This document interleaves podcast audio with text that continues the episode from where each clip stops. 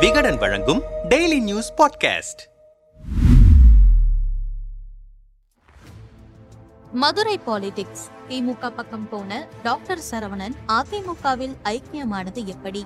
மதிமுகவில் இருந்து திமுக வந்த டாக்டர் சரவணன் திருப்பரங்குன்றம் எம்எல்ஏவாக இருந்தார். கடந்த சட்டமன்ற தேர்தலில் திமுகவில் சீட் கிடைக்காத கோபத்தில் பாஜக பக்கம் தாவினார். அதன்படி திருப்பரங்குன்றம் தொகுதியில் பாஜக வேட்பாளராக போட்டியிட்ட அவர் தோல்வியடைந்தார். அதன் பின்னர் கடந்த ஆகஸ்ட் பதிமூன்றாம் தேதி அமைச்சர் P T R Palanivel Thiagarajan car மீது மதுரை பாஜகவினர் செருப்பை வீசினர். இந்த சம்பவத்தை அடுத்து அமைச்சர் பி டி ஆர் பழனிவேல் தியாகராஜனை அன்று இரவே வீடு தேடி போய் சந்தித்து மன்னிப்பு கேட்டதுடன் பாஜகவிலிருந்து விலகுவதாக அறிவித்தார் சரவணன். அதன்படி சரவணன் விரைவிலேயே திமுகவில் இணைவார் என்று எதிர்பார்க்கப்பட்டது. இந்த நிலையில் யாரும் எதிர்பார்க்காத விதமாக சென்னை கிரீன்வேஸ் சாலையில் உள்ள எடப்பாடி பழனிசாமி முன்னிலையில் அதிமுகவில் இணைகிறார் சரவணன். திமுகவில் இணைய காத்திருந்த சரவணனை அதிமுக அள்ளியது எப்படி என்று அதன் வட்டாரத்தில் விசாரித்தோம். அமைச்சர் பி டி ஆர் அவமரியாதை செய்யப்பட்ட சம்பவத்தால் பாஜகவிலிருந்து வெளியேறிய சரவணனுக்கு முன்னாள் அமைச்சர் செல்லூர் ராஜு மூலமாக முதன்முறையாக தூது அனுப்பப்பட்டது. ஏனென்றால் ஒற்றை தலைமை விவகாரத்தால் ஓபிஎஸ் இடத்துக்கு பல முக்குளத்தோர் முகங்கள் எங்களுக்கு தேவைப்பட்டது.